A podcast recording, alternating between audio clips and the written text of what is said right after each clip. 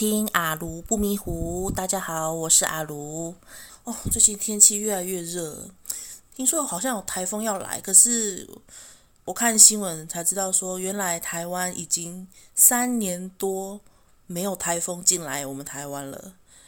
虽然这么说很不好啦，但是现在台湾不是缺水吗？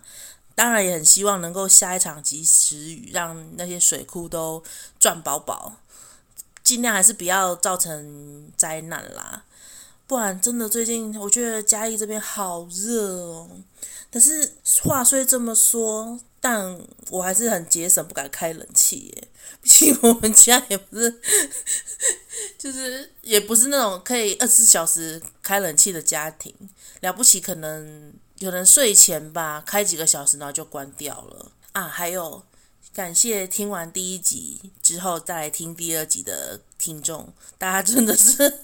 很佛心耶。因为呢我现在的设备呢还是很阳春，就我现在录音的设备是用我的手机录的，所以可能有些周遭的环境音什么都会被录进去，所以还是请大家多多包涵啦。就想说一开始不要砸大钱去买一些设备什么的，虽然我知道好像有入门款，我也是有做点功课，但是我还是觉得还是尽量能省点钱，然后有什么设备就用什么设备录今天想要跟大家分享什么主题呢？就是讲到省钱，我学生时代的省钱故事。就上一集有大概讲到说，以前我们家小时候家境并不好，所以很多时候呢，就是需要小孩子帮忙父母省钱。那我先来分享一个我国中的时候发生的事情。大家应该在国高中，应该从小学啦，就是读书的时候开始，学校不是都会固定每一学期都要去检查视力吗？然后那时候我们国中的时候，检查视力，我那时候就发现有点轻度了近视。然后那时候学校有要叫爸爸妈妈带你们去看医生啊，还是说要请父母带小孩去配一副近视眼镜之类的。因为那时候我一普通一般女生的话，我的身高算高的，我身高165，然后所以我经常都会坐到那种后面的位置，然后在看黑板的时候就觉得说真的坐在后面在看黑板，那个字都很不清楚，然后就很吃力这样。然后那时候就是没有钱嘛，但是学校又希望说要去配眼镜什么的。后来呢，我一个同学他知道说我不想要叫我爸妈花钱带我去配眼镜，所以呢刚好他姐有一副眼镜，然后没有再戴了，就看我要不要试试看戴看看有没有什么不适的话，那一副眼镜就可以送我。然后我后来呢，我觉得因为我也不知道我那时候度数是多少，然后只是想说一心觉得说我要帮父母省钱，所以我就拿那个同学姐姐的眼镜，然后就戴上去看，然后真的清楚很多。然后可能也是因为没有很重度近视，所以那副眼镜戴起来就还蛮 OK 的，也不会晕晕的啊什么的，看不就是度数太重。然后这副眼镜呢，陪我度过了我的国高中生涯，到高中毕业我都是戴那副眼镜，所以我也很感谢那个同学，还有同学的姐姐送我那一副那个眼镜，可以让我不用再就是让父母花钱配眼镜之类的。然后我是到好像大学的时候吧，我才第一次去配新眼镜这样。然后那时候眼镜好像也没花多少钱吧，反正就是简单的，因为我本来度数就很轻，所以这是我第一个那个省钱故事。这样子可是我真的奉劝大家，应该没有人像我这样子，就是没有去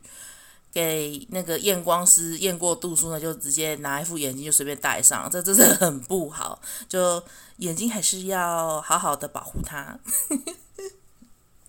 然后我之前也有说过吧，我之前有在台东读书过，然后那时候我是住学校的宿舍。可是我们那间宿舍还不错呢，那间宿舍是 BOT 的宿舍，就是学校委托给外面的业者承包管理的宿舍。然后我们那个宿舍它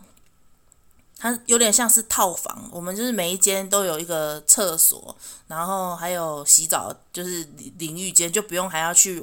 外面的那种公用的那个 洗澡的地方洗，就觉得还不赖。然后那时候也是一样啊，为了省钱啊，我就自己手洗衣服，我就大概可能积个2-3天或是3-4天再一次手洗。而且我也是为了不想要去，因为他们也有那种投币式的洗衣机啦，一次就要花20块还是30，20块的样子，一次洗衣机20块，然后洗完我忘记有没有附脱水，我也忘了。然后我就想说，我就说要为了要省那个洗衣机的钱，我就自己在我们那个洗手台那边，我们房间洗手台手洗衣服，自己准备那些洗衣粉啊什么，然后就在那个，而且我们那个洗衣服的地方其实还蛮方便的，然后空间又很大，我们房间里面这样子，然后只花那个脱水机的钱，然后就是洗好，然后去脱水机，然后一次10块钱这样子，这样拿去晒。然后我记得那时候我在台东读书的时候，有一次。超好笑的，因为我们学校里面呢有跟那个台东农会，他们有一些什么，那时候啦，我不知道现在有没有，因为也蛮久了。那时候就是我好像有发现东部的学校好像都会跟农会那边有配合，然后他们有出那种便当之类的，然后我们学校就是有台东农会的超市配合，然后都会每天固定在我们有点像学校的便利商店啊，还是那种福利社之类的，有摆那个便当。那通常呢，一摆下去，如果你不早点去买的话，就很快便当就会买光光。因为我们那时候的选项不是，就是觅食的选项不是很多，那时候也是新校区吧，在那边的餐厅还是吃饭的地方也很少，后来好像听说有比较多。基本上便当如果摆出来不早点去拿的话，就很快就卖光了，因为那时候已经卖光了，然后我就没有便当可以买。但是我看到里面有卖茶叶蛋，那时候的茶叶蛋很便宜耶，我记得好像一颗才6块还是7块的样子，嘿，然后我就想说，还蛮便宜的，又没有便当可以买，然后我就想说，那我就为了省钱，我就买4颗茶叶蛋当我的午餐，想说，这样也才花不到多少钱呢，就至少先吃一顿饱餐，一顿晚餐再来讲。然后呢，那一次午餐，我就一次吃了4颗茶叶蛋。结果吃完之后呢，过一阵子，我就觉得，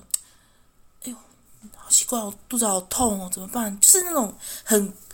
尴尬的那种感觉，就是你的肚子很绞痛，然后我记得我那时候还要上课吧，下午还有课，我就觉得天哪，我说怎么那么痛？该不会是刚刚吃的那个茶叶蛋的关系？可能一次吃太多茶叶蛋了吧？所以后来我就知道说，茶叶蛋不能多吃，吃完肚子好痛，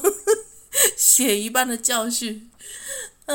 我们住宿其实吃的东西的选择并不多，我为了要省钱，就会在宿舍自己研发一些很奇怪的料理，像是我那时候吧，会去买那种冬粉，然后还有买一些鲔鱼罐头啊，还是一些玉米罐头，然后我就会先去把冬粉呢拿碗装，然后去热水那边把它泡烂，然后泡的软软的这样子，然后再把那个热水把它倒掉，然后之后再把鲔鱼啊、玉米啊加进去，然后再加一点甜辣酱，这样搅一搅，这样就有一道非常好吃的冬粉鲔鱼玉米，感觉是蛮营养的吧。然后我就吃那个，就当做我的晚餐或是午餐。然后我还有做过什么嘞？我还有做过那种，你们知道那个吃稀饭的时候吧？吃稀饭的时候不是有那种红油笋丝吗？就是那种配稀饭很好吃那种我也会买来拿来配稀饭啊，或是配冬粉之类，就把它加下去一起吃。而且我记得那时候也是为了省钱，我会去买那个一大包吐司，白吐司那一种，然后自己去买果酱，自己抹一抹，然后就当早餐吃，这样随便吃一顿这样子。而且那时候也是，现在想起来那时候的热量也是蛮高的吼，你看柚果酱啦，精致果糖，然后那个白面包也是精致糖类。但是那个时候好像就是为了省钱，也没有想很多，也不管营不营养，热量都不多，就觉得说这样最省钱，就是便便的打发一餐这样。还有一些节庆的时候，像是柚子啦，或是柚子，就是因为中秋节嘛，中秋节就会有家里有很多柚子，人家送礼来的还是怎么样，家里很多柚子，而且爸妈他们就会从嘉义寄来台东，然后就可以让我吃，或是我回去的时候顺便拿一点回来。而且柚子这种东西又很耐放啊。还有什么嘞？还有麻烙，对，那时候春节我记得好像是过完天公生之后我才会回大学吧，大学宿舍，所以通常就是要回来台东的时候，就是打着大包小包从家里面带来很多吃的，这样子一步一脚印的这样扛着大包小包这样回来宿舍这样，然后一堆食物。后来从台东转回来嘉义之后，经济上啦，就是花费有比较缓解一点，因为后来就是因为住学，不是住学校了，是住家里，那通常都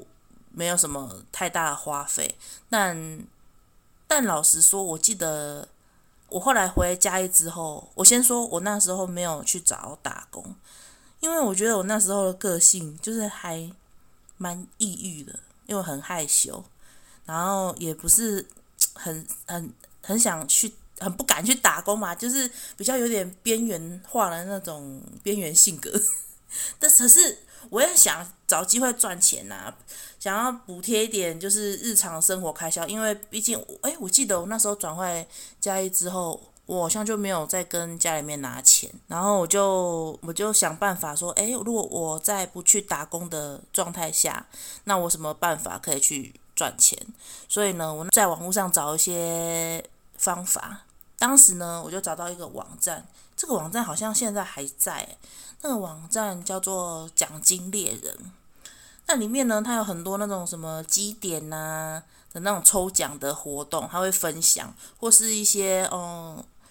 有什么比赛的讯息，例如说什么像有些什么跑步类的、运动类的，或是一些有奖征答，就是抽东西的啦之类的，然后还有一种就是读书心得比赛之类的。刚好呢，我就觉得说，我文笔不要说不错，但是我觉得我文笔还可以，而且又加上是读书心得比赛，那大学生什么没有嘛，就是时间最多。然后想说，这个读书心得比赛我应该可以试试看，而且他们的奖金或是奖品都还不错。我就想说，那我就是投稿看看好了。然后呢，我就参加了好几个读书心得比赛。那其中呢，最让我印象深刻的呢是，因为他这一个读书心得比赛，它有限定主题，因为他们是一个类似一个基金会的举办的比赛。它是跟我不晓得你们认不认识这个。也不是说历史人物啦，就是一个社会人士，他是说要读有关于雷震先生的书籍，然后因为他们是雷震好像基金会办的一个比赛，就是你要阅读跟雷震有关的相关著作，然后要写出读书心得这样。然后我那个时候就觉得啊，雷震好像有听过有在那个历史就是社会课本、历史课本上面有读过。然后我那时候也是觉得奖金好诱人哦。它好像那时候有分两种，一种是什么写小论文，然后一种是读书心得。那当然如果是这两个主题的话，我当然是选读书心得，因为我觉得小论文我一定会写不出来，毕竟我也不是什么就是政治系啊这些比较历史相关背景的人。对，所以我就没有投小论文，我就投那个读书心得。那时候我就想说，我就去图书馆找一下雷震先生的著作，还有一些资料。那就大概补充一下啦，我刚刚也是 Google 一下他的一些简单的介绍。雷震呢，他是台湾早期民主运动的代表人物之一，创办自由中国杂志。然后他也致力于对蒋中正政府提出谏言跟批评。之后呢，也被蒋中正政府将他逮捕入狱，然后关了大概10年这样。你们不要想说转错台哦，你们真的是收听一个闲聊节目，真的就是然后呢，想当然了，他的著作我读起来很硬，我真的是硬逼自己去吸收，然后融会贯通，然后勉勉强强啦写了一个就是读书心得这样子，然后寄出去。虽然我知道我应该也是石沉大海哎，果不其然呢，就如我说的一样，当然是没有入围，也没有得奖不过也是在那段期间啦，也是看了很多书，然后又逼了自己，就是学了很多课外的一些知识，也算是就是提升自己吗？还是怎样？对，就读了一些平常根本不会去涉猎的领域。然后呢，我总归我所有参加的读书心得比赛呢，我的结果就是全部都失败。所以说我文笔不够好吗？还是怎么的？但是有啦，我记得我之前好像也有投过几个，然后我记得有入围，然后还有一些什么新诗文学奖什么，我也有投，就是有入围，但是没有得到，没有得奖，没有名次，所以也当然没有奖金。不过就真的对一个没有想要去打工但是又想要赚钱的人，这一些都是可以试着去尝试的方法啦。但是呢，我这时候不得不分享一件我此生最值得炫耀，然后最值得去说嘴的一个奖学金的申请。我记得我那时候是已经大4了，我已经快要毕业了。大4那一年，我大4的时候，我就被班上的同学推举去当我们班的班代。刚好呢，那一学期呢，我的那个成绩表现还不错，应该也是我有史以来就是名次最好的一次。我是我们班上50几个里面，我那一次的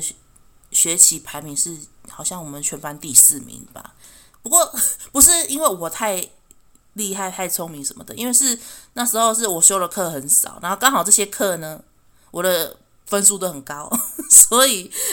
以我的那个名次不晓得怎样，就是那一次呢就排得很前面，就是刚好第4名这样。然后又刚好当班代嘛，之后呢我就收到一个奖学金的讯息，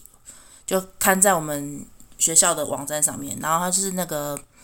嘉义的扶轮社的奖学金，类似那种什么清寒奖助学金这一种的。然后我再比对一下他当初的申请条件，就是好像有说什么第一嘛一定是要涉及在嘉义县市的学生，然后又好像说名次也有限定吧，然后还要请教授写推荐函什么的，然后很多，然后就刚好就觉得我好像都蛮符合的然后再加上因为我本人在我们班上也不是说很出色，然后是那种风云人物，我刚好就是那种小透明但是也不是说完全透明哦，就是有点安静的边缘人的那种也不是班级边缘人，就是很安分守己的学生啦。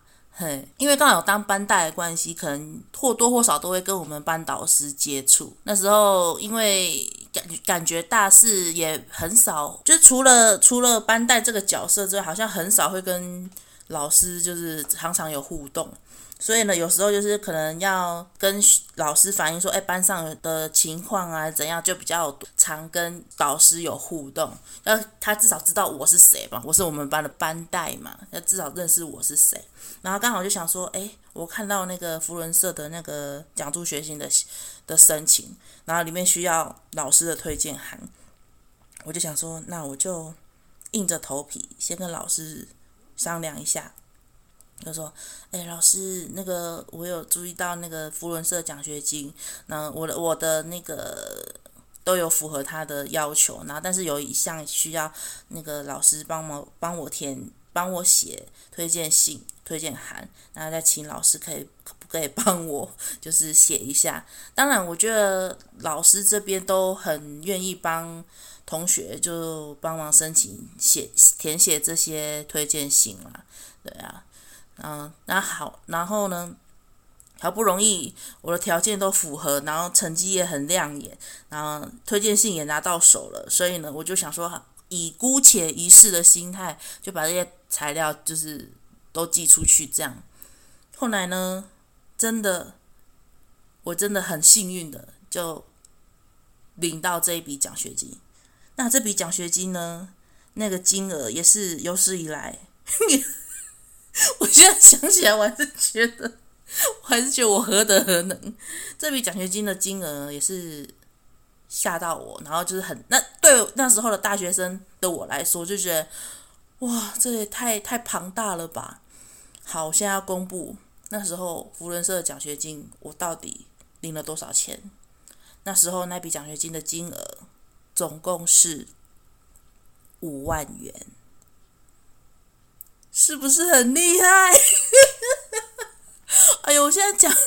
讲起来我也是觉得哦，真的被我堵到了耶。我就觉得哇，我那时候我一知道说我得到那个奖学金的时候，我超开心的，然后又赶快跟我爸妈讲说，妈，我拿到奖学金了耶，而且5万块耶。然后而且那一天还我们去领那个奖学金的时候，那个扶轮社还很好哦，还请我们这些得奖者的这些学生，然后还可以邀请就是家人，就会带一位去现场就是领那个奖学金这样，还请我们去吃饭耶，去那个饭店吃饭。我觉得哦，感谢扶轮社的这些大德们慷慨解囊，真的，我就觉得哦，这是我有史以来第一次领到这么高金额的奖学金。我之前还没有领过书卷奖哦，书卷奖不是前三名吗？然后前三名好像第一名3000嘛，然后第二名2000，第三名1000，我都没有领过。但是我领到这个扶轮社奖学金，我真的，我真的是，我觉得是如获至宝。真的，我那时候就为了省钱，然后去挑战一些我觉得我不太可能的一些东西。当然也是感谢这个社会上还是有很多帮助弱势啊，然后帮助一些穷苦人家的成功人士，我还是非常的感谢他们。如果没有他们，那时候也没有办法帮我度过这个难关。因为呢，我从高中开始就开始助学贷款。其实你们大家都不知道，高中就可以助学贷款。然后因为大家普遍都是知道说哦，大学学费很贵，所以可能大家都从大学的时候才开始申请助学贷款。但是我们家经济就是那时候就是很差，所以我们高中的时候学杂费那些注册就那时候就开始用助学贷款，真的是很少了。因为通常都大家都是从大学的时候才开始办助学贷款，而且好啦，说老实话，我到现在大学的助学贷款我还没还完，我还在还，但是我已经还了。因为我不是说先缴完啦，就是我有多的钱，我当然会先放进去那个扣款的账户，但是它就是一个月一起让慢慢扣，我没有说就是一次把它缴清这样。因为我觉得其实它的利息也不高。我记得那个谁，清风吗？他好像也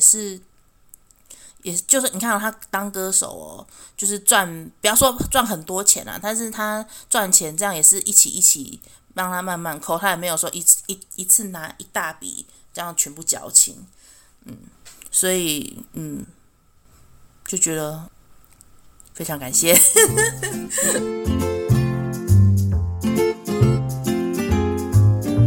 今天的题外话时间呢，我想聊一下我到现在还会坚持的一些省钱习惯，大概就是比价吧。而且我还蛮常在网络上买东西的，所以我通常都会比价过一轮之后，而且还会要就是搭配一些信用卡，有些信用卡回馈高的，针对网购啊，还是实体刷卡那一种，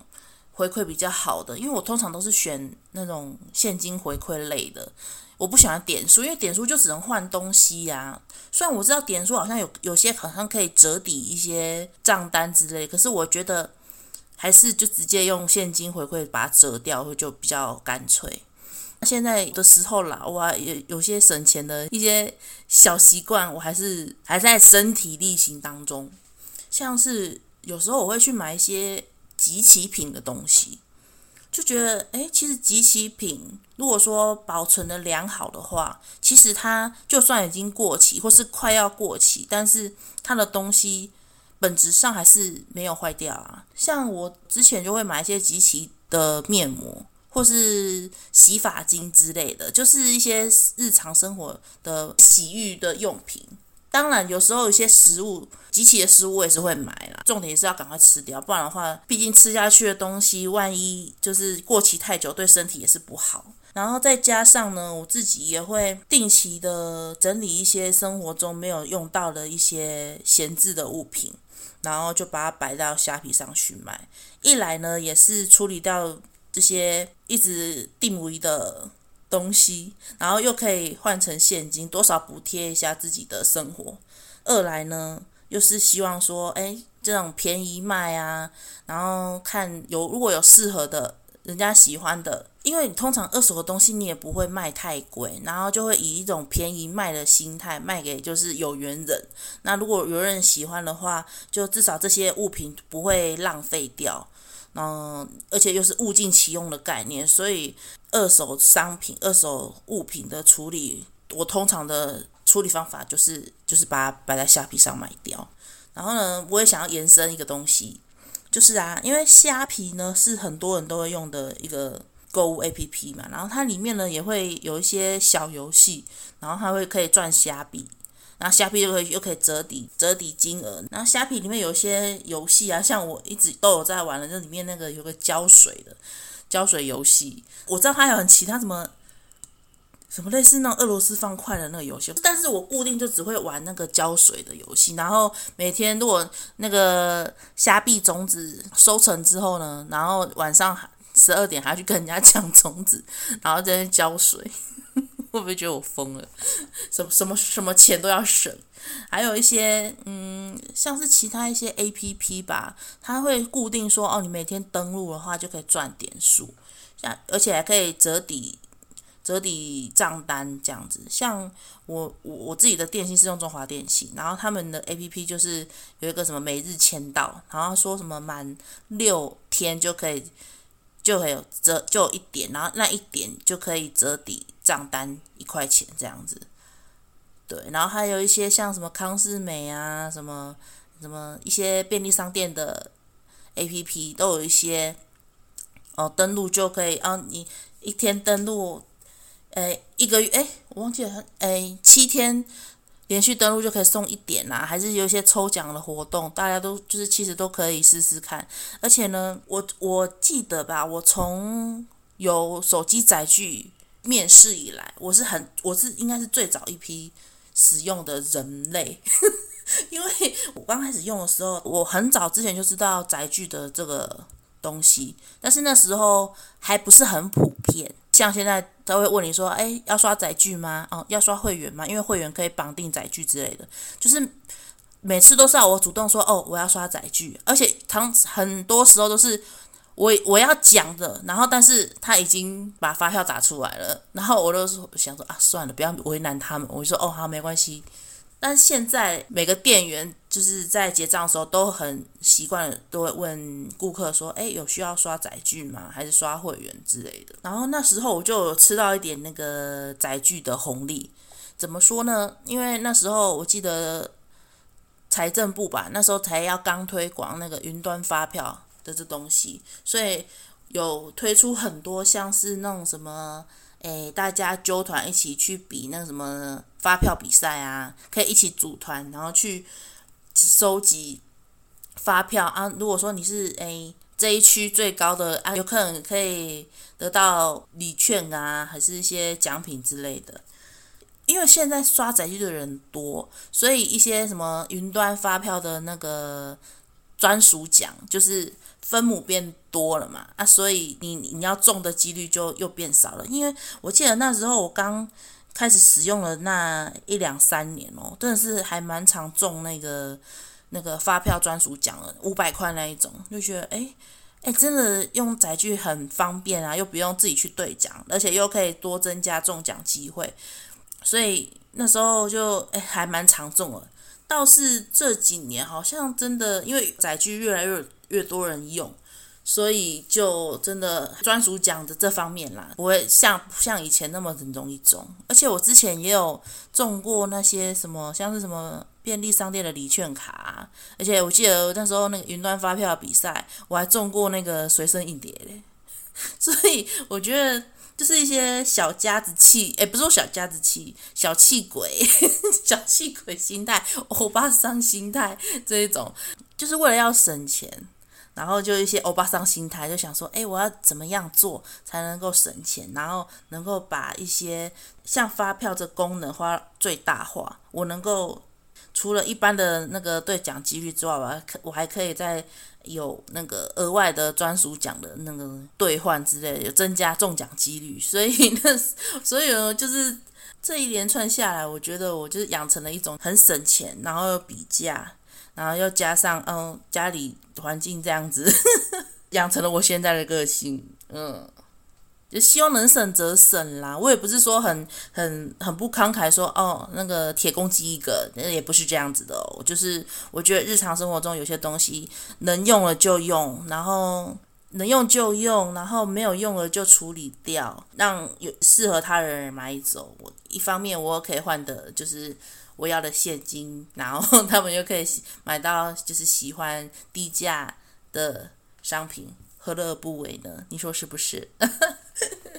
好，那今天就是谈论关于我这个人的省钱故事，就是一些开源节流的小撇步。时隔了3-4年之后呢，我又配了新眼镜啦。而且这个新眼镜呢，我还是拿我那个6000块，政府拨的6000块拿去买的。然后这次买了2副眼镜，我是在那个哪里啊？我是在嘉义火车站附近，我就不说哪里了。我觉得那间我的那种配镜的心得，我是觉得还不错。也是时隔了那么久才又配了。这是第几副啦？这是我大学配一副嘛，然后后来出社会又配一副。然后接下来就是3-4年配了这一副，就是这2副，这样，这第3次我的配眼镜的心得。我觉得现在配眼镜行吗？一些揽客的技术我觉得都还不错，而且它还会布置一个舒适的环境让你去好好的去选。像我去的那一家眼镜行啊，它还有一些给小朋友玩的一个区域，例如说家长如果带小朋友来验光啊，或是配眼镜的，因为需要一点时间嘛。那如果有一个类似放生小孩的一个区域，有那个什么电动可以玩啊，或是一些就是一些小玩具啊，可以让家长带小孩的，可以让他们去好好的选眼镜什么之类的。我觉得这个小巧思也是不错，虽然我是还不是带小孩的成员啦。那这次呢，我本来想说，因为我其实度数后来就是从我大学之后，后来也没有说很深。可是我每次去验光之前，我都觉得说，完了，我的用眼习惯很差。我每天晚上都会在那边刷那个手机，然后那些蓝光什么什么之类的，而且有时候都会不小心刷太晚。然后就是眼睛就在一个黑黑的环境，然后还看这样用手机，真的是我一直觉得说我会不会度数又变深之类的。那还好我的度数没有变深，有啦，有一眼有好像多了25度吧。我现在是一眼275，那一眼300，然后没有散光，这样就是至少还是我觉得是没有想象中的那么深。我以为会那种什么400-500度那一种，就还好啦，还好那天去配眼镜都知道说我现在度数是这样。好，谢谢收听今天的阿如不迷糊。应该可以，我觉得应该是可以周波啦，就每次都要强调这一点，我会尽量啊。对了，那个什么、啊、算了，浪姐还要讲嘛？啊，算了，浪姐二宫我看了，我二宫我也不知道要讲什么，就是很闷的一集。我还是觉得龚琳娜老师真的很强那个迷迭香很棒，很优秀，看到她就是一脸的笑眯眯，看了也很开心啊。小美好像这是在那个什么跟刘惜君有人会关心吗？好啦，小美要加油啦，这次可能是跟错组吧。我觉得二宫这一集的那个服化就是妆法那些都很奇怪然后舞台也很奇怪，什么在床垫上面跑跑跳跳唱歌，这样也很奇怪。希望他们下一期可以改善一点。徐怀钰好像表现有变比较亮眼了啦，有看得出来啦，有跟一宫比起来真的是进步很多。据说好像三宫很厉害的样子，大家可以好好期待咯。就这样咯，拜拜。